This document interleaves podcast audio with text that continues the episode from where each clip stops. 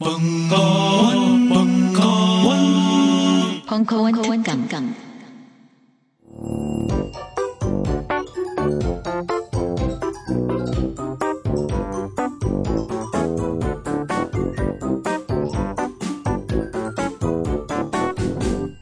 이원지의 이상한 나라의 정치학 제1강 정치가 세상을 바꿀 수 있을까? 네, 이어서 하겠습니다. 아까 증오의 증오의 정치. 자, 이, 이거, 이 방송 생각나세요 혹시? 이런 방송도 있었어요. 자, 채널 채널 땡땡에서 방송했던 어, 방송인데요. 여기서 시사 프로그램에서 생방송에서 이 정치권에 기생하는 진보정, 진보 진영 5대 선동가를 발표를 한 거예요. 그래픽으로 그려가지고 사진을 다 넣어서 이렇게 다섯 분을 이야기를 한 거죠.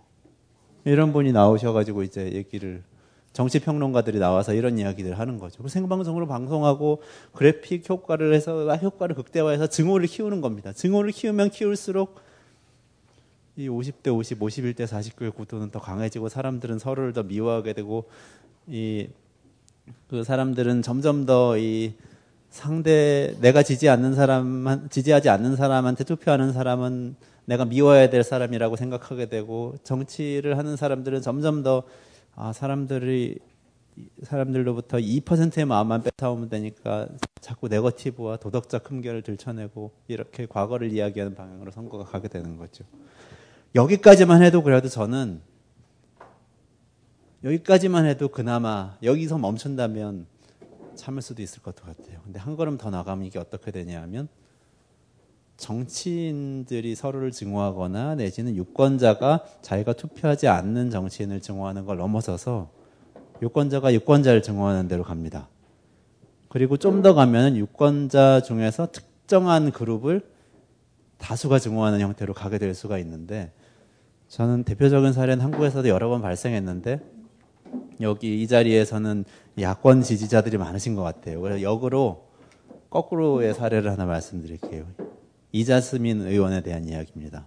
지난번 총선에 그 어, 작년 2012년 4월에 열렸던 총, 국회의원 총선거에서 여당인 새누리당이 어, 필리핀계인 이자스민 의원을 공천을 했죠. 비례대표 후보로 공천이 돼서 국회의원으로 나중에 당선이 됐는데 그 과정에서 트위터나 소셜 네트워크 서비스 또는 블로그 이런 곳에서 벌어졌던 형성됐던 하나의 야권 지지자들 중에 극단적인 분들의 담론이 있어요. 그 담론은 오원춘, 오원춘이라는 당시에 이 살인범이죠. 굉장히 잔인하게 이제 여성들 폭행하고 살, 살인했던 이런 살인범인데 중국계입니다. 조선족이라고 흔히 부르는 중국계 한국인, 한국계 중국인이죠. 연결을 시키는 거예요. 계속. 그러니까 이게 이자스민 씨하고 오원춘은 전혀 다른 사람이고 이게 국적도 다르고 다 다르지만 계속 오원춘 이야기를 하면서 이 외국계에 대한 혐오감을 불러일으키려는 노력을 하는 거죠. 연결시키려고 막 프레이밍을 하는 겁니다. 그분들도 아마도 이런 마음이었겠죠. 분명히 저 이자스민 의원을 공천한 정당은 절대로 여기서 이겨서는 안 되는 정당인데 무엇을 하더라도 어쨌든 간에 그것을 비판을 하고 싶었을 것이고 그 비판을 하려다 보니까 아주 극단적인 형태는 그렇게 나타났던 거죠. 그래도 아직까지는 괜찮을 것도 같아요. 하지만 이게 일반화가 되면 어떻게 보면은 그냥 정치만 증오의 정치일 수도 있는데 그냥 정치에서 벌어진 하나의 게임이라고 생각하면 뭐 권투 선수들이 링 위에서는 막 치고받고 싸우면서 피를 흘리지만 그것이 우리의 일상생활엔 별로 영향을 안 주는 것처럼 그럴 수도 있는데 그걸 넘어서서 관중석에도 서도 서로 이렇게 치고받고 하게 될 수가 있고 심지어는 조금 다르게 생긴 사람, 조금 다른 그 곳에서 태어난 사람, 조금 다른 말씨를 쓰는 사람, 다른 성별, 다른 연령에 대한 증오로 나타날 수도 있다는 극단적인 사례라고 생각합니다. 대체로 대체로 야권 지지자라면 조금 더 자유주의적이고 진보적인 성향을 갖고 있기 때문에 외국 인에 대해서 너그러워야 되거든요. 사실 너그러운 거 자연스러운데 이념적으로는 그래도 그런 현상이라는 건 굉장히 안 좋은 일이었다고 저는 생각합니다. 그렇게 증오의 정치가 커질 수도 있는 있다는 그런 두려움을 저는 갖고 있습니다. 그런 두려움을 가지고 가, 그 하여튼 그 선거 과정을 겪으면서 그런 두려움을 갖게 됐고 그 두려움을 가질 수밖에 없는 여러 가지 이유가 있는 것 같아요. 여러 가지 이유가 있는데 그거를 이번에 이번 시간에는 좀 다뤄보려고 합니다. 그리고 그걸 어떻게 극복할 수 있는지를 한번 이야기를 어, 같이 해보고 생각을 해보면 좋겠습니다. 100년 뒤, 100년 뒤에 어떻게 살게 될까요? 비슷하게 1990년대 초반에 연애를 하고 계셨던 분이 계신가요?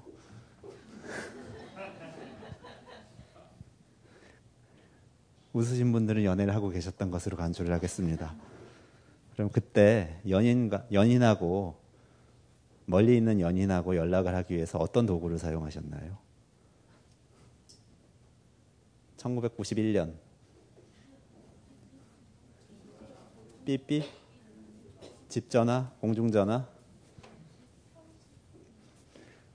1980년대 초반에 연애를 하고 계셨던 분이 혹시 계신가요? 그때 연인들은 어떤 도구를 사용해서 연락을 했나요? 편지? 네. 또 집전화? 이런 것도 있었겠죠. 그리고 몇 시에 전화하기로 하고 근처에서 기다리고 있다가 전화가 오면은 엄마 아빠가 받기 전에 접사게 이런 것도 있었죠. 그러니까 민첩성도 커뮤니케이션에 굉장히 중요한 이 도구였던 거죠.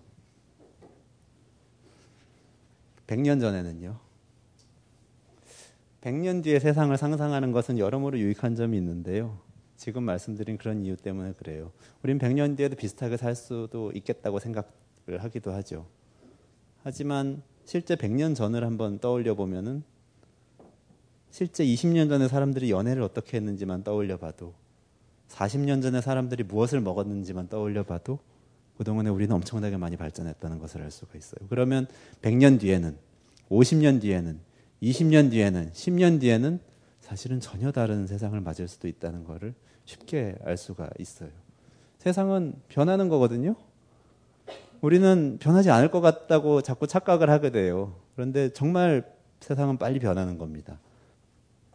100년 뒤에 이런 세상이 올까요?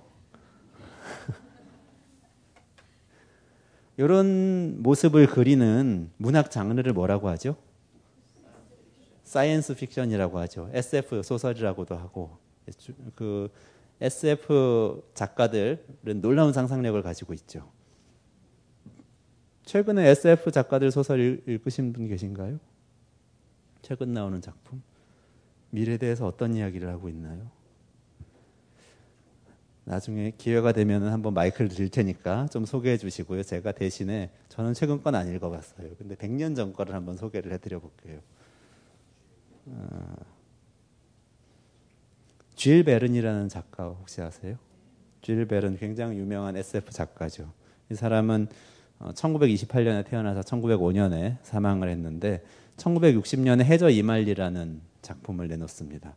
여기 보면 자동차가 등장을 합니다.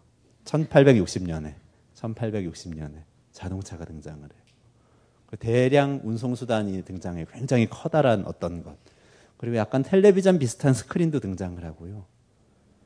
해저 깊숙이 다니는 굉장히 발달한 잠수함이 등장을 합니다. 그게 뭐야? 지금 다 있는 거잖아라고 생각을 하시겠지만 그때는 전혀 없는 것들이었어요. 상상할 수조차 없는 것들. 그리고 프랑스의 알베르 로비다라는 작가가 있습니다. 이분은 상대적으로 한국엔 덜 알려져 있는 분인 것 같은데 1848년에 태어나서 1926년에 사망을 했습니다. 1883년부터 1893년까지 10년 동안 3부작을 내놓는데 20세기에 관한 3부작이에요. 20세기. 어떤 이 어떤 것들이 등장했을까요? 그때 프랑스의 SF 소설가가 20세기에 대해서 뭘 상상했을까요? 채널이 여러 개 있는 텔레비전. 대형 스크린에 이렇게 영사할 수 있는 텔레비전. 24시간 뉴스 채널. 텔레비전을 이용한 쇼핑. 많이들 하시죠? 라디오, 영상 전화기, 대륙간 항공 운항, 초고속 열차, 인공 강우, 시험관 하기, 패스트푸드, 유전공학, 국립공원 이런 것들이 소설에 등장합니다. 놀랍죠? 그리고요 미니스커트도 백바지도 등장하고 꼭 끼는 청바지 그리고 아주 혁명적인 그 20세기에 발명한 가, 장 혁명적인 도구 중의 하나라고 이 캠브리지에 계신 석학에 계신 장하준 선생도 말씀을 하신 건데 청소기 세탁기 이런 것들이 막 등장해요. 그러니까 대단한 상상력이죠. science fiction입니다. 그때는 science fiction이지만 지금은 nonfiction입니다. 물론 상상한 것 중에서 구현되지 않은 것들이 있어요. 타임머신 이런 것들은 전혀 구현되지 않았죠. 많은 구현되지 않은 엉뚱한 것들이 있습니다. 하지만 이렇게 정확하게 구현된 것들이 있죠. 제가 한번 여쭤볼게요. 이 사람이 그걸 상상했기 때문에 이게 생겼을까요? 아니면 이 사람이 전혀 없는 걸 그냥 상상만 해놨는데 그것과는 전혀 별개로 독립적으로 이것들이 생겼을까요? 청소기를 상상했기 때문에 사람들이 청소기에 대해서 생각하게 됐을까요? 아니면 청소기가 당연하게 생길 것이라는 것을 이 사람이 단순하게 예측을 한 것일까요?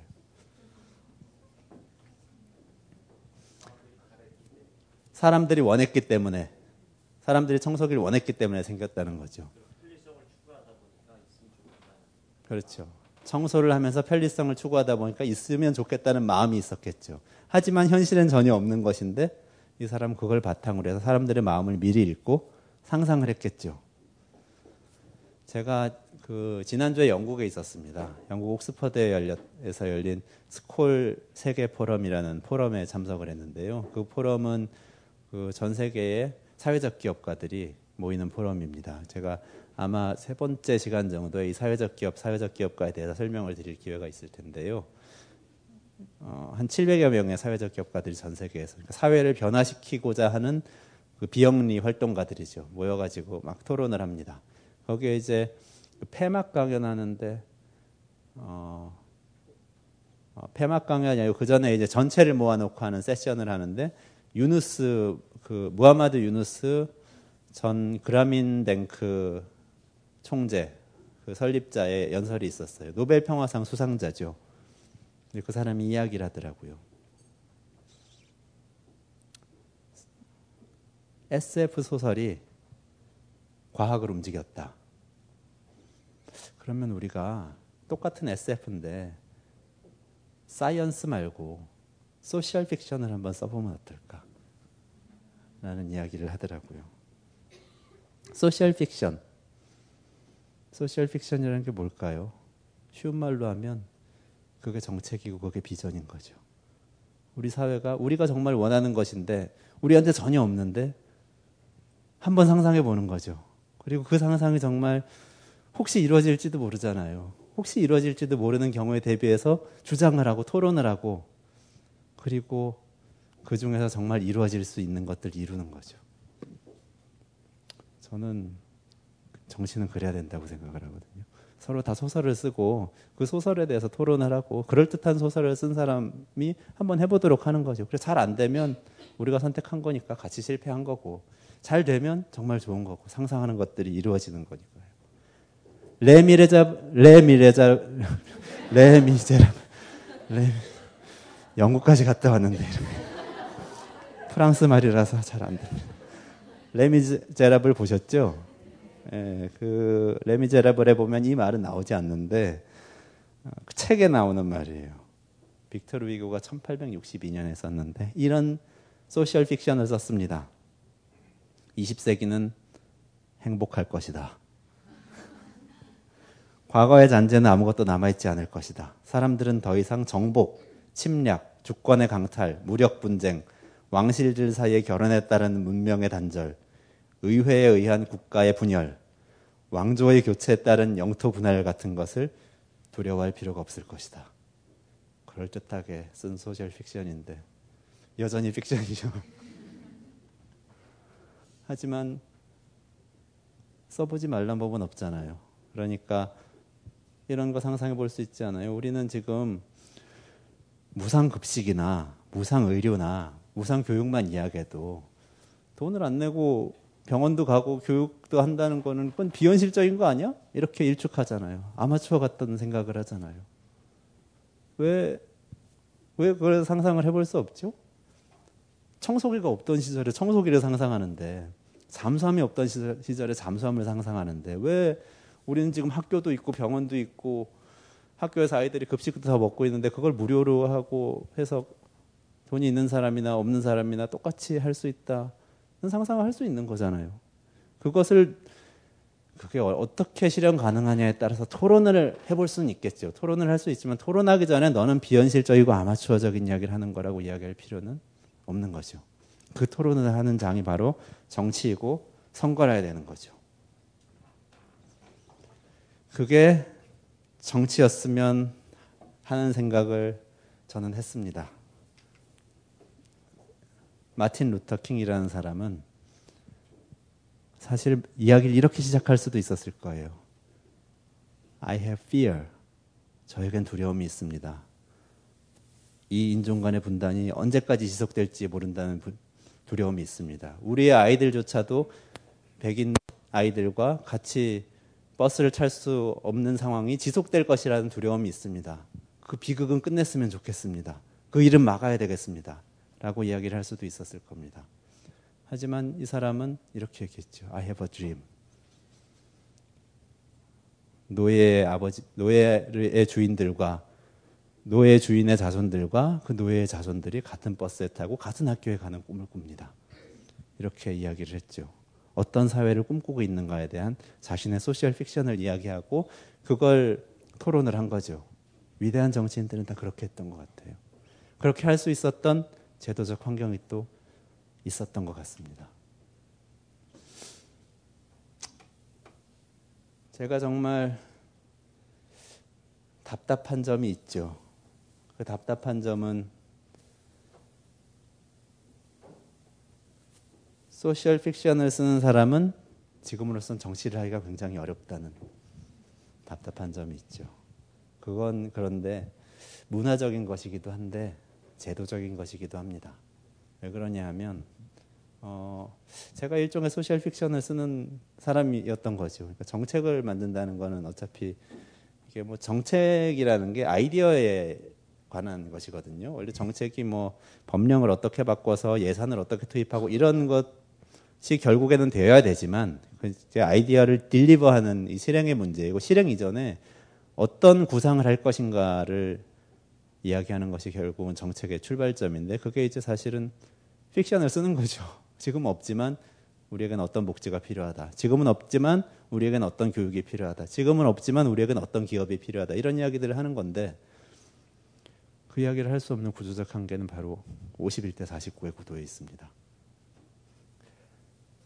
어떤 아이디어를 처음 이야기했을 때 그 아이디어가 51%의 지지를 받는 것은 거의 불가능하다고 봐야 됩니다. 지금 우리나라가 그 복지 수준이 굉장히 열악한 상황이고 교육과 그 교육비 사교육비는 계속해서 치솟고 노인들은 계속 자살을 하고 이런 상황인데 전 국민이 나이가 들거나 어리거나 그런 그 어떤 상태에 있든지 간에 똑같은 수준의 연금을 받을 수 있도록 합시다. 똑같은 수준의 교육과 똑같은 수준의 의료 서비스를 받도록 합시다라고 얘기하는 것은 일단 굉장히 아마추어적인 얘기처럼 들리고 아마추어적인 이야기라는 이야기를 듣는 순간 51%를 넘어서는 주류로 바로 진입할 수 있는 길은 완전히 막혀버려요. 5%부터 시작하면 할 수 있습니다. 5%부터 시작하면 나는 처음엔 100명의 이 뜻을 같이 하는 사람들을 모여서 토론을 했지만 이게 이번에는 5%가 되고 다음번엔 10%가 되고 다음번엔 40%가 되고 언젠가는 저기 제일 반대하는 집권 여당까지 동의하면은 다 모여서 이렇게 할 수 있어라는 희망을 가질 수가 있어요. 지금 안 됩니다. 왜냐하면 이 아젠다를 가지고 대통령 선거에 나가면 이길 수 없거든요. 이길 수 없는 후보는 어떤 진영에 있든지 간에 사퇴해야 합니다. 연합을 해야 돼요. 단일화를 해야 되고. 그래야만 51대 49 구도 안에서는 우리 편에 누를 안 끼칠 수가 있어요. 그것은 과거의 모든 후보들이 다 그런 압박을 받았던 거죠. 그리고 또 국회의원 선거에 나가면 같은 상황인 거죠. 소선거구제니까 우리 지역구에서는 50% 이상을 설득해야만 되는 거죠. 설득하지 못하면 당선이 안 되니까 의회에 가서 목소리를 낼 수가 없는 거죠. 그리고 정당은 그렇게 유연하지 않아요. 새로운 목소리를 가지고 와서 정당인으로서 계속 활동하면서 그 목소리를 관철시켜 나가는 방법이 있을 텐데 궁극적으로 이제 당의 강령이나 그런 데 반영이 되도록 하는 거죠. 그건 우리 정당은 그렇게 용납하지 않습니다. 집권을 하는 것이 정당 집권을 하는 것이 목적이니까 어떻게 보면 자연스러운 일이죠. 이 소수의 목소리를 받아들여서 얻을 수 있는 게 별로 없다고 판단되면 그렇게 하는 거죠. 그래서 소셜 픽션을 쓰는 사람이 정치를 해서 성공하는 것은 굉장히 어렵죠. 그게 제 생각입니다. 그런데 제도적으로 바꿔서 제가 I have this fear라고 지금 여러분에게 말씀드렸지만 I have this dream이라고 말씀을 드린다면 사실 많은 답안을 우리는 가지고 있어요. 국회의원 선거할 때 비례대표제를 확장을 하면 됩니다. 그래서 대부분의 의원들이 전국을 상대로 이야기를 하고 전국의 유권자들부터 표를 확보하도록 하면 됩니다. 그건 뭐 여러 가지 아이디어가 있습니다. 권역별 비례대표제도 있고 뭐 전국구 아이디어도 있고 오랫동안 실험도 되었고 늘리면 됩니다. 지역구를 대폭 줄이거나 없애면 됩니다. 그러면 할 수 있어요. 들어가서 얘기할 수 있고. 그리고 대통령 선거에서도 결선 투표제를 도입하면 그렇게 될 수 있겠죠. 내 아이디어를 가지고 막 싸우다가 위에 두 명만 남고 나는 떨어지면 그 다음에 뭐 연합하면 되죠. 이 아이디어를 구체화할 수 있는 제도적 변화죠. 할 수 있는 거 못하는 게 아닙니다. 그리고 만약에 그런 변화들이 어렵다면 그런 변화들은 근데 사실은 굉장히 어려워요. 굉장히 큰 기득권을 갖고 있는 현재의 이 정당들과 현재의 의원들과 현재 대통령이 어, 동의하기는 굉장히 어려운 거거든요. 기득권을 내놔야 되기 때문에 동의하기 어려운 것이기 때문에 굉장히 어렵고 그 어려움이 증명된 게 바로 과거에 있었던 그 노무현 대통령의 대연정 제안 사건이죠. 대연정이라는 걸 당시 한나라당에다가 제안을 하면서 현직 대통령일 때 이야기입니다. 노무현 대통령이 무슨 얘기를 했냐면 내각 구성도 같이 하자. 당신들이 야당이지만 다 장관 선임하고 그럴 수 있는 권한을 주겠다. 다 같이 할 테니까 딱 한 가지만 들어달라. 여야 합의해 가지고 선거제도를 바꾸자라고 했죠. 그런데 하여튼 여야 모두로부터 이 비판과 조롱의 대상이 되면서 그냥 없던 일이 돼버렸죠. 금방 그렇게 돼버렸죠. 그럴 수밖에 없는 거죠. 지금 있는 다 자기 지역구를 가지고 국회의원들이 활동을 하고 있는데 자기 지역구를 몇 개를 합쳐가지고 큰 대선거구제로 대선거구로 만들어서 거기서 의원 두 명을 뽑는다거나 그러면은 이 당에서는 자기가 공천받을 수 있는 확률이 50% 최소 최대가 50%가 돼버리잖아요. 그러니까 그런 기득권 포기할 수 없는 거죠. 그래서 마구 비판을 하게 되고 그 제한 없었던 일이 돼버리는 거죠. 어려운 일입니다. 그래서 뭐 어려운 일이 되면 좋겠지만 안 되더라도 다른 방법을 찾아야겠죠. 이게 안, 돼, 안 된다면 두 번째 방법이 또 있긴 있어요. 그건 뭐냐면 정당을 바꾸는 거죠. 정당을 문을 여는 겁니다. 누가 그 일을 할 수 있을지 모르겠어요. 보수적인 정당도 그 일을 할 수 없는 건 아니라고 저는 봅니다. 진보적인 정당도 할 수 있고 뭐 중도든지 개혁이든지 이념 스펙트럼에 상관없이 이건 할 수 있는 건데요. 행태에 관련된 거기 때문에 그냥 여는 거죠. 지금은 정당이 정당 안과 밖이 엄격하게 구분이 돼서 당원이 있고 당원이 아닌 사람들이 있고 당원들이 뭔가를 결정하면 그 결정을 당원 아닌 사람들한테 얘기해서 선택을 받는 구조인 거죠. 근데 정당 안쪽으로 들어가면 더 축소되죠. 평당원이란 사람들이 갖고 있는 권한은 사실은 거의 없고 대부분의 권한은 당직자들과 의원이 갖게 되는 이런 구조로 되어 있죠. 그 구조를 확 열어젖히면 되는 거죠. 당원, 당 안팎의 경계를 허물고 이런 변화도 사실은 불가능한 것은 아니라고 봐요. 그래서 여러 여러 생각을 가진 사람들이 한 정당에 있을 수 있도록 정당이라는 것을 그 조직의 구조를 완전히 바꿔버리는 방법도 있을 거라 저는 생각합니다. 그 두 가지 경로가 있는데 어쨌든 간에 뭐 어떤 경로를 통해서든지 저는 이런 거 새로운 아이디어를 갖고 있는 사람이 그러니까 사회가 어떻게 변화해야 된다는 새, 새로운 아이디어를 갖고 있는 사람이 정치를 할 수 있어야 된다라는 게 저희가 그 여러분들한테 말씀드리고 싶은 정치의 변화에 대한 제 비전입니다. 어이구 시간이 많이 됐네요. 벌써 결론인데 제가 이때쯤 되면 지루해지실 것 같아서 재미있는 얘기를 하나 준비했어요. 대선 캠프의 하루라는 되게 궁금해하실 것 같은 그 혹시 아세요? 대선 캠프가 어떻게 움직이는지 아는 분들도 계실 수도 있을 것 같은데요. 제가 그 처음 그런 상황을 접하면서 느꼈던 제가 본 걸 한번 말씀을 드려볼게요. 맞는지 한번 맞춰보시죠, 아는 분들은. 아침 8시에 회의를 한 번 하고요. 밤 9시에 회의를 한 번 했습니다. 월요일부터 일요일까지. 월화수목금 토일. 아침에 8시에 전체 회의를 하고 전체 회의가 끝날 때는 구호를 한번 다 같이 외치고요. 구호의 선창은 아무나. 그래서 그날 그날 다른 구호를 외치고 회의를 9시쯤 돼서 마칩니다. 그리고 나면 후보의 일정을 정하는 회의가 이어지고요. 그럼 저는 정책을 맡은 사람이 있기 때문에 거기에 가야 되고 그리고 나서 후보의 메시지를 정하는 회의가 있습니다. 그리고 이제 그 회의에서 결정된 것들을 실행하기 위해서 사람들한테 전화를 하다 보면 이제 점심 시간이 됩니다. 그러면 누군가 김밥을 갖다 줍니다. 책상에서 김밥을 먹으면서 그때까지 못한 정리를 하고 타이핑을 뭔가를 하고 그리고 나서 오후 시간이 시작되면 다시 2시에 회의를 하고 4시에 회의를 하고 그렇게 하루를 쭉 보내고요. 9시 회의가 끝나면 한 10시쯤 되는데 그때쯤부터 다음 날 써먹을 이 정책 자료와 후보의 연설문을 봅니다. 딴 분들이 그동안에 써온 것들도 있고 제가 그때부터 써야 되는 것도 있고 그런 생활을 계속했습니다. 제가 여러분들이 양해해 주신다면 이 자리에서 제 나이를 공개를 하려고 그러는데요. 왜 그러냐 하면 지금의 이 에피소드를 말씀드려야 되기 때문이에요. 불혹의 나이라고 있잖아요. 불혹. 불혹이 몇 살이죠? 40이죠. 근데 그게 한국 나이로 40인가요? 만으로 40인가요? 만으로. 제가 작년에 이 선거 기간 중에 불혹의 나이를 맞았거든요. 만으로.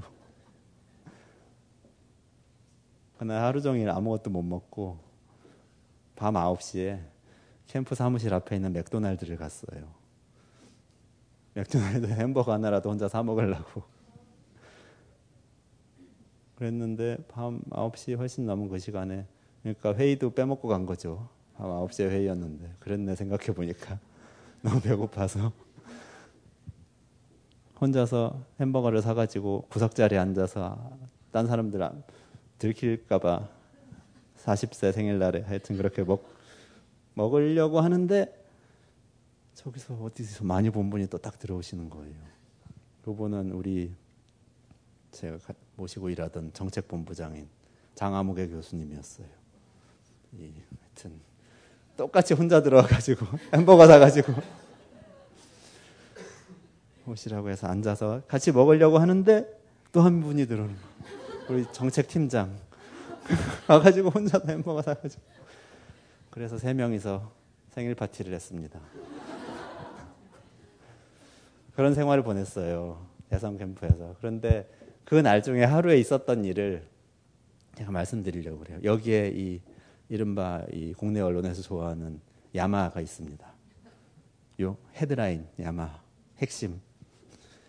그 날 중에 어느 날에 자정 가까운 시간이었어요. 어떤 보고서를 제가 봐야 됐습니다. 그 보고서가 작성된 경위는 이렇습니다. 대선 캠프에서 여러 가지 정책을 준비하잖아요. 그 정책 중에서 어, 어떤 것들은 중앙 정부하고 관련이 많은 정책들이에요. 대부분의 것들은 사실 신문지상이나 그런 데서 보는 것들은 아마 그런 것들일 겁니다.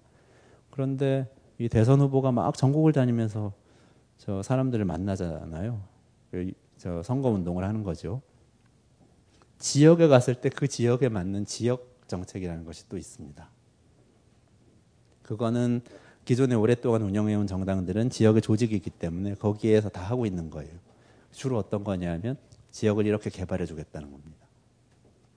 도를 어떻게 놓고 다리를 어디에 놓고 철도를 어떻게 하고 공항은 어떻게 하고 이런 것들이죠. 지역마다 다 가지고 있어요. 그런데 이 제가 속했던 캠프는 지역 조직이 없었기 때문에 그게 없었죠. 사실은 제가 속했던 캠프는 그걸 하고 싶지 않았습니다.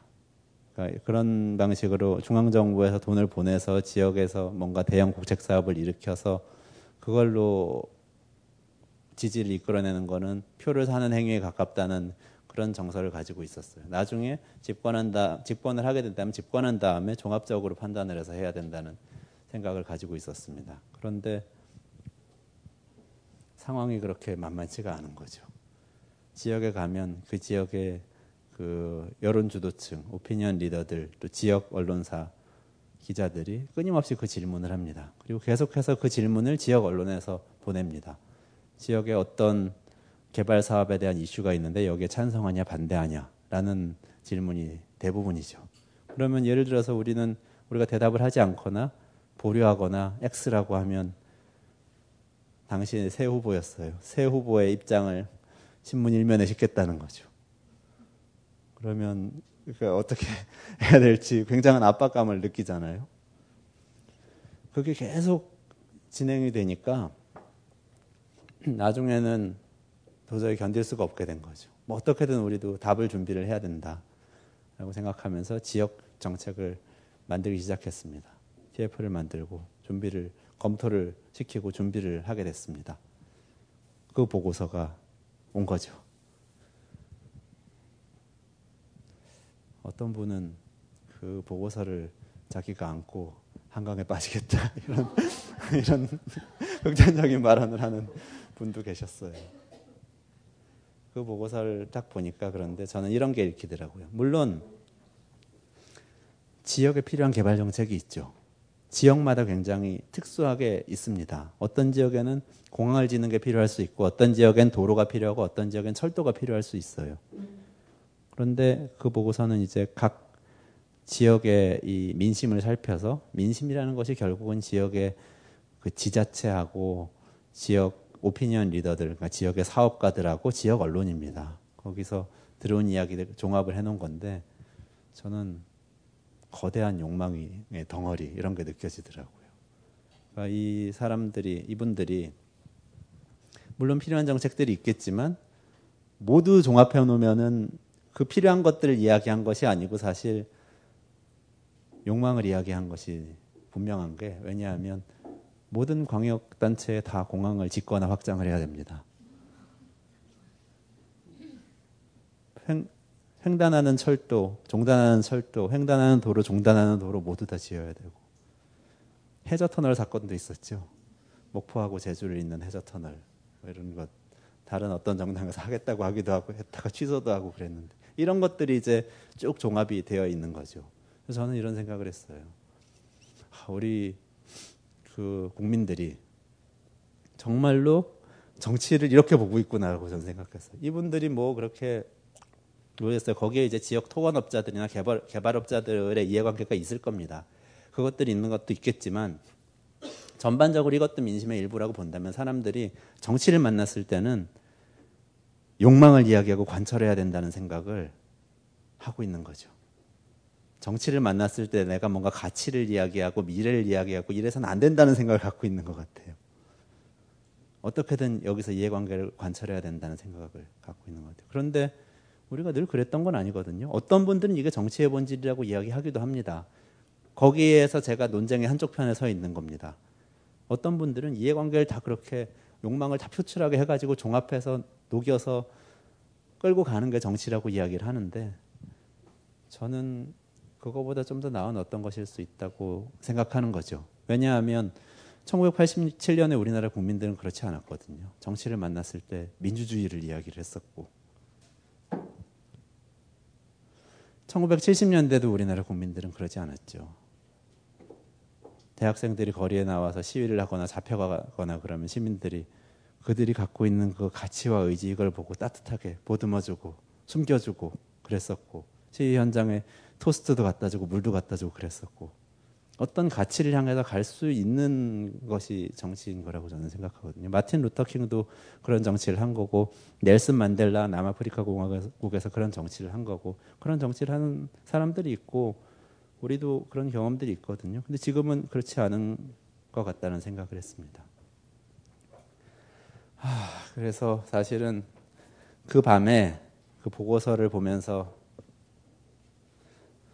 제가 생각했던 거는 어, 이런 거였어요. 그 우리 저 제가 속했던 캠프의 슬로건이 당시에 정치가 바뀌어야 삶이 바뀝니다. 였습니다. 저기 이렇게 딱 한쪽에 붙어도 있고 그런데 정치가 바뀌려면 뭔가 바뀌어야 되는 게 있는 거예요. 왜냐하면 저는 지금 갑이 아니라 을인 거잖아요. 나는 이 프레셔를 받고 있고 이걸 소화를 해야 되고 다 들어주면서 이게 사실은 이제 정책을 팔아서 표는, 표를 사는 행위에 상당히 가까운 것들이 많은데 그거를 하지 않으면 비토를 당할 것 같은 느낌을 받는 거죠. 그래서 저는 바뀌어야 된다는 생각을 했어요. 그 슬로건 삶이 바뀌어야 정치가 바뀝니다. 그러니까 언제나 우리가 뭔가 내 삶을 바꿔야 된다고 생각할 때 정치를 떠올리는 떠올렸던 게 작년 대선의 우리들의 기억인 것 같아요. 정치 저게 바뀌고 선거에서 누가 이기면 우리의 삶이 바뀔 수 있을 것 같다. 그들이 대신 해줄 거다. 국회의원이나 대통령이나 대신 해줄 거라는 생각을 했던 것 같은데 그 사람들도 상당한 부분은 을인 거예요. 우리가 어떻게 행동하느냐에 따라서 그들이 어떻게 행동하느냐가 바뀔 수 있는 사람들이라는 생각을 저는 갖게 됐습니다. 이거 논쟁할 수 있어요. 논쟁할 수 있는 이야기라는 것도 알지만 저는 그 점에 대해서 특히 여기에 모이셔서 이렇게 생각을 더 깊게 해보려고 하는 분들은 정말 좀 마음에 새기면서 살아가면 좋겠다는 생각을 했습니다. 그게 뭐냐 하면 예를 들어서 대통령 선거가 있을 때 대통령 후보에게 정책을 제안할 때 대부분의 집단이 자신의 이해관계를 관철시키기 위해서 마구 정책 제안을 하고 캠프에서는 어, 어쩔 수 없이 못 이기는 척 하면서 그것 다 받아줄 때 그게 아니라는 이야기를 누군가 해야 되는 거죠. 우리 지역에는 공항이 필요 없어요. 자동차로 한 시간 반만 가면 저기 공항이 있거든요. 여기 국제공항을 또 만들 필요는 없는 거, 없는 겁니다. 이야기를 누군가 해주지 않으면 후보자는 누군가 해주지 않으면 그것을 받아들일 목소리를 낼 수가 없어요. 자기가 스스로 발전하는 발전기가 아닌 거죠. 누군가가 전기를 주입해 줘야 되는 그런 사람인 거죠. 소비자로서 활동을 할 때는 우리가 무엇을 사는지를 생각을 해야 되고 투자자로서 활동을 할 때는 어느 기업에 투자하는 생각을 해야 되고 지역에 뭔가 개발 사업이 벌어질 때는 거기에 대해서 내가 찬성하는지 아닌지 생각을 해봐야 되는 거고 정말 필요한지 아닌지에 대해 솔직하게 말을 하고 발언을 해야 되는 거죠. 그래야 정치가 바뀔 수 있는 거 같다는 생각을 저는 하게 됐습니다. 그게 우리의 하루여야 되는 거죠.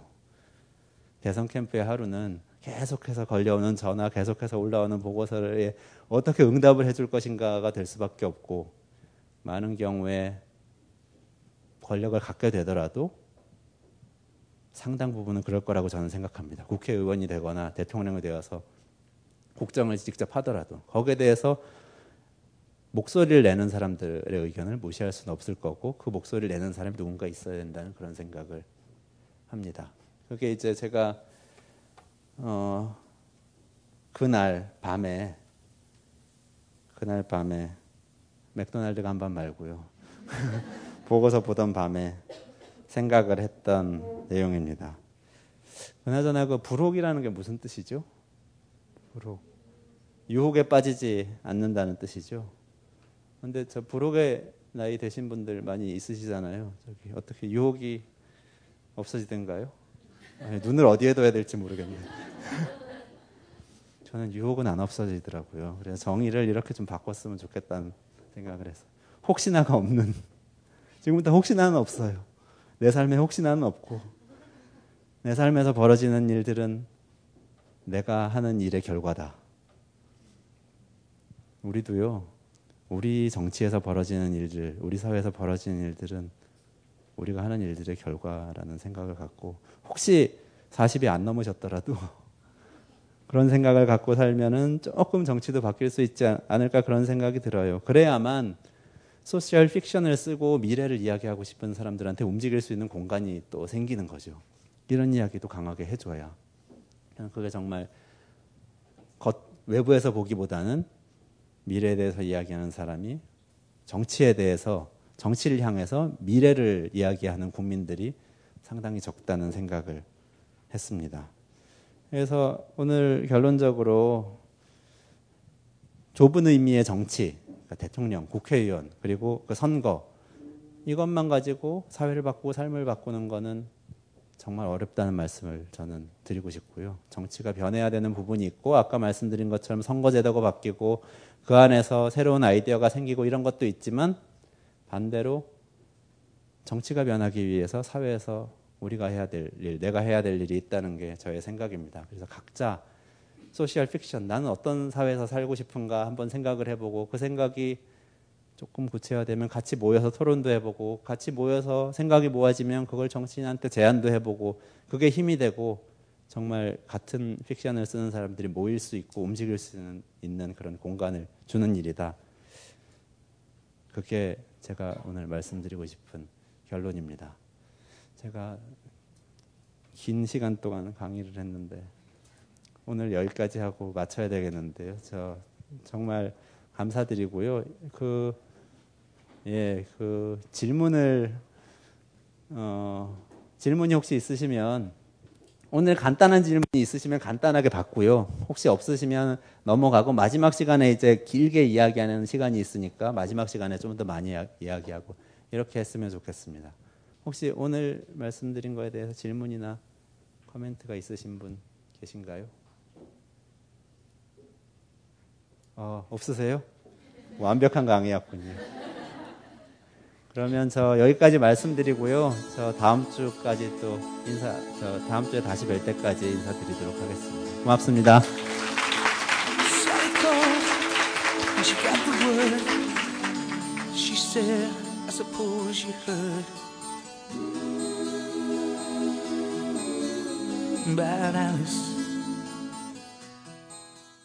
벙커원, 벙커원, 벙커원, 벙커원, 강강.